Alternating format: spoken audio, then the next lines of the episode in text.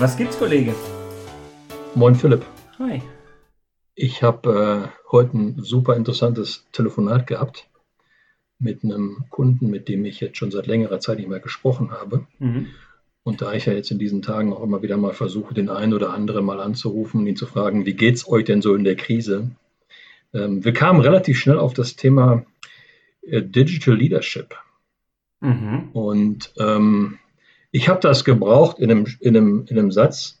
Ich war da ein bisschen unvorsichtig, muss ich sagen. Ich habe das dann einfach mal so gesagt. Passiert als mal. Wort. Mhm. Ja, genau. Und ähm, er hat interessanterweise ziemlich heftig reagiert und hat gesagt, hier, was soll denn das jetzt hier? Also muss ich jetzt auch noch meinen Führungskräften beibringen, zu programmieren, müssen die jetzt irgendwie Java oder COBOL oder sowas lernen? Und dann habe ich gesagt, nee, das, das müssen sie nicht. Da fühlte ich mich dann so im Provo pro positiven Sinne provoziert, habe okay. ich dann so ein bisschen, ja. Und habe gesagt, hier, nee, müsst ihr nicht, weil das wäre auch zu einfach.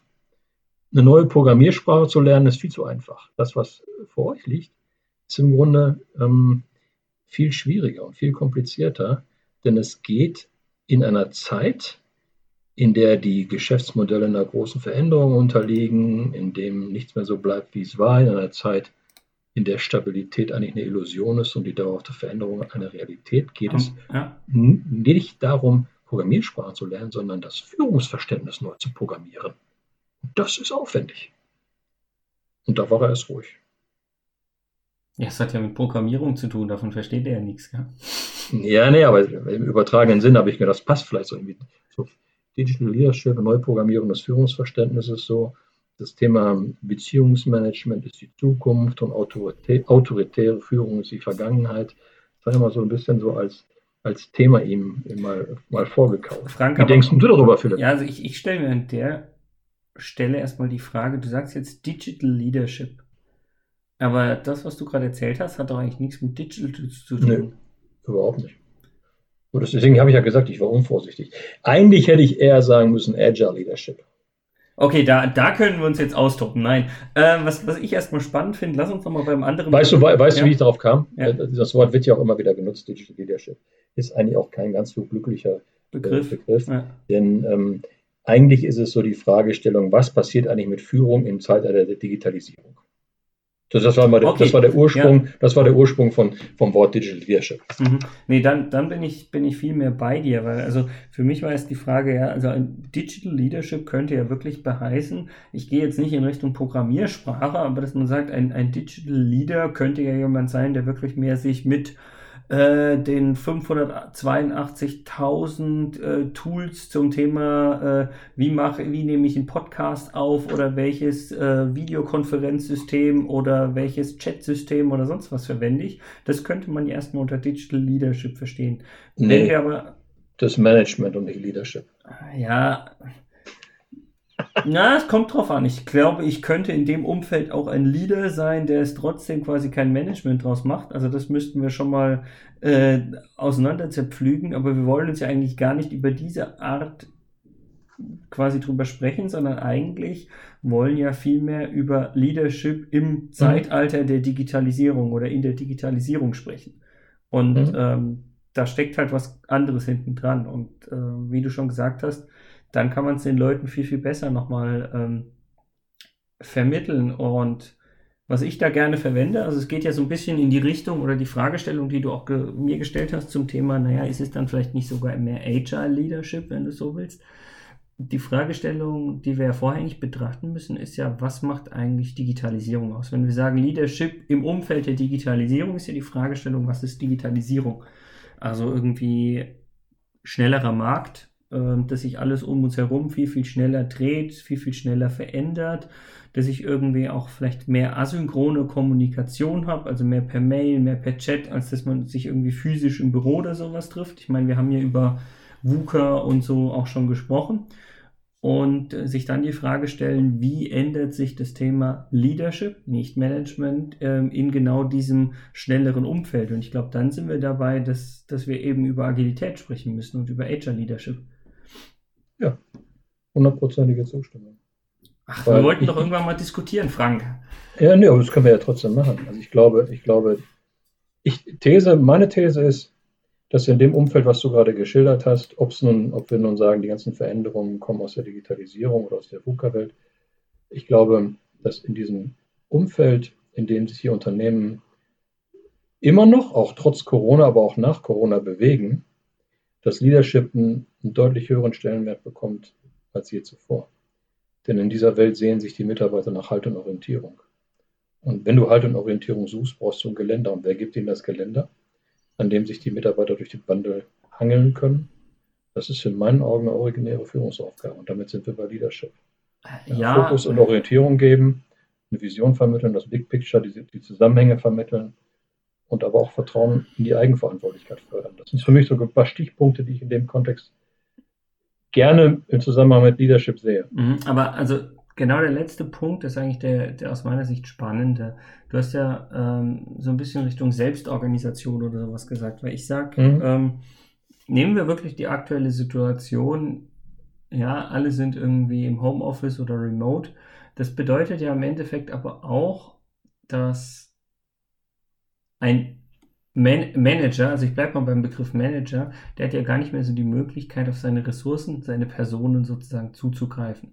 Das heißt, im Endeffekt sind die Personen, die es ja vielleicht auch mehr gewohnt sind, ähm, Aufgaben zu bekommen, die das vielleicht auch mehr möchten, ähm, ja diejenigen, die gezwungen sind, irgendwie ein bisschen selbstorganisierter zu arbeiten. Ich sage nicht ohne Grund, sind, glaube ich, in Anführungsstrichen agile Organisationen gerade im im Vorteil, weil sie es eher gewohnt sind oder ihre Mitarbeiter es eher gewohnt sind, auch mhm. von sich aus selbst organisiert zu arbeiten. Ähm, was nicht heißt, dass eben die Leute, die das nicht gewohnt sind, jetzt und auch in der Zukunft viel mehr noch ähm, von einem Leader quasi in diese Rolle gebracht werden, dass sie äh, langfristig eben auch diese Selbstorganisation übernehmen. Ich glaube, das, das ist ein Punkt, den man dabei betrachten kann und sollte. Ja, du, du hast ja gerade das Stichwort gesagt, gebracht werden. Ne? Mhm. Und ähm, das ist eine spannende Situation für die Führungskräfte im Moment. Du hast ja vorhin gerade gesagt, schönes Stichwort, auf die Ressourcen zurückgreifen. Ja, wobei ich den Begriff Ressourcen an sich schon nicht mag, ja, aber egal. Ja.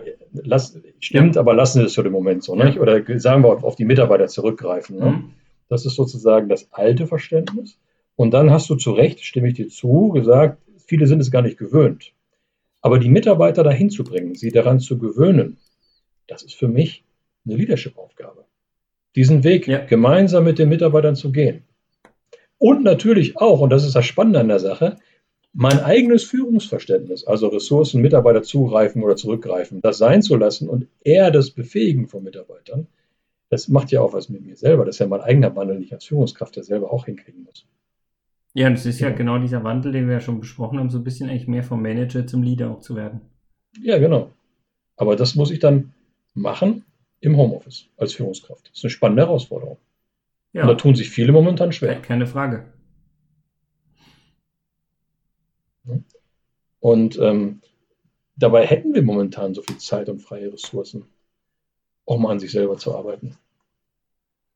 Aber der Impuls ja. muss dann auch wieder von den obersten Führungskräften kommen. Kommt aber nicht. Es, es muss von demjenigen kommen, der quasi ganz oben sitzt, wenn du so willst. Und ähm, ja, also ich, ich habe es zur Genüge miterlebt, wenn wir genau darüber sprechen. gibt ja auch viele, die jetzt bei uns dann sagen, ja, okay, wir fahren das Projekt ein bisschen zurück. Wo ich sage, eigentlich genau der Fehler, weil jetzt hast du die Zeit, jetzt könntest du das sozusagen in Angriff nehmen. Aber dann kommt wieder dieses, ja, aber die Zeit, die wir jetzt haben, sollten wir eben nutzen, um die Projekte, die letzten, die wir noch haben, möglichst gut zu machen, damit die Kunden bleiben. So, das ist so dieses, ich weiß nicht, ob man es Henne-Ei-Problem nennen können oder sowas in der Art, aber ähm, irgendwann musst du dir die Zeit nehmen, weil ansonsten fällt es dir irgendwann wieder auf die Füße und jetzt, wo du sie hättest, wäre es halt eigentlich der sinnvolle Zeitpunkt. Ja, stimmt. Das liegt aber oftmals in meinen Augen auch daran, dass die Unternehmen oder Innenunternehmen eine große Sehnsucht nach, danach besteht, wieder an den alten Zustand zurückzukommen und die alte Normalität wieder zu bekommen. Wobei das auch schade ist. Denn jetzt hast du, jetzt haben wir gerade die Chance, ähm, die Chance letztendlich dazu akzeptieren, für uns zu akzeptieren, dass wir eigentlich in eine neue Zeit aufgebrochen sind. Keine Frage. Also ich, ich muss manchmal dran denken, nein, es wird The New Normal geben, es wird nicht mehr das alte Normal geben. Das mag ich nicht, das New Normal. Nein. Ich mag das Wort Normalität sowieso nicht. Weil Normalität klingt immer nach Stabilität und Stabilität ist eine Illusion. Na, aber also, wenn wir haben über VUCA gesprochen, ich spreche über Agilität und sich immer ändernder Kontext. Also für mich bedeutet Normalität jetzt nicht Stabilität. Aber, ähm, ja, aber das ist mein persönlicher Geschmack. Vielleicht sollten wir einfach mal ein, eine Folge über Normalität machen. Ich glaube, da bin ich der falsche Gesprächspartner. Ja, wir wollten noch ein bisschen kontroverse Diskussionen haben. ja, das können wir gerne machen. Vielleicht, lieber Philipp, lass uns auch noch mal. Ich habe heute Morgen, nachdem ich mit dem Kunden gesprochen habe, mal über ein paar Kompetenzen der agilen Führungskraft nachgedacht. Und ähm, darüber will ich noch weiter nachdenken. Und wenn ich damit fertig bin, dann würde ich gerne mit dir nochmal darüber reden. Das ist super spannend, weil da bin ich ja fachlich ja hoffentlich auch ein guter Ansprechpartner. Ja, genau, deswegen wollte ich dich fragen. Für den Moment, mein Lieber, mach's gut, Kollege. Mach's gut, Kollege.